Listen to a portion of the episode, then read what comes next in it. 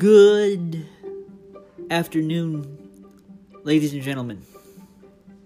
Welcome to Storytime with Pete. Happy Wednesday. Whether you're listening on Anchor or any of the other podcasting providers we have so graciously been partnered up with, I thank you for listening. Today was the beginning of a significant shift.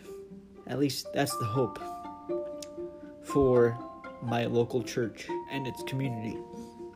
Today, we began what we call a revisioning process, at least for the sake of my group. We have a series of small groups meeting in our church at the moment, and our goal is to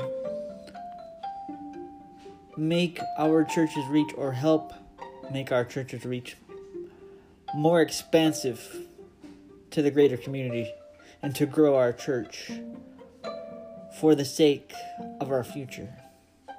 And we began with a series of interview questions among those in our group, and now we're going to extend them to people who are a member of our church but aren't necessarily in groups and see what we can find for the sake of feedback and direction, possibly where we might need to go as we explore the continuing growth of our community itself. And our first meeting went pretty well, I have to say. Many of us seem to be on the same page. Many of us are open and willing to discuss and willing to discern and willing to listen and willing to explore where we might go as a larger church itself and a larger faith community. And I am enthusiastic about where we are headed with this particular group because we have a lot of good people, a lot of good people connected to this particular subsection of our revisioning process. And we have a lot of really great people involved. Um, I am enthusiastic. For many in our community, we have always felt as though we have been open and inclusive and a good, kind, grow worthy, safe place to be.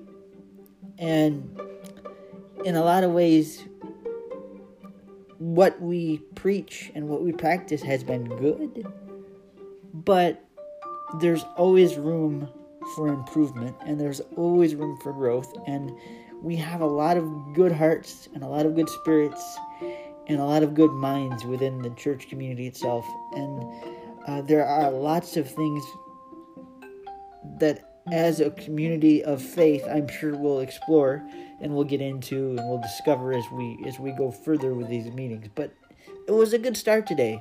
Uh, those series of questions opened up a dialogue which is what was intended to happen, and um, I'm anxious to see where everything goes from here.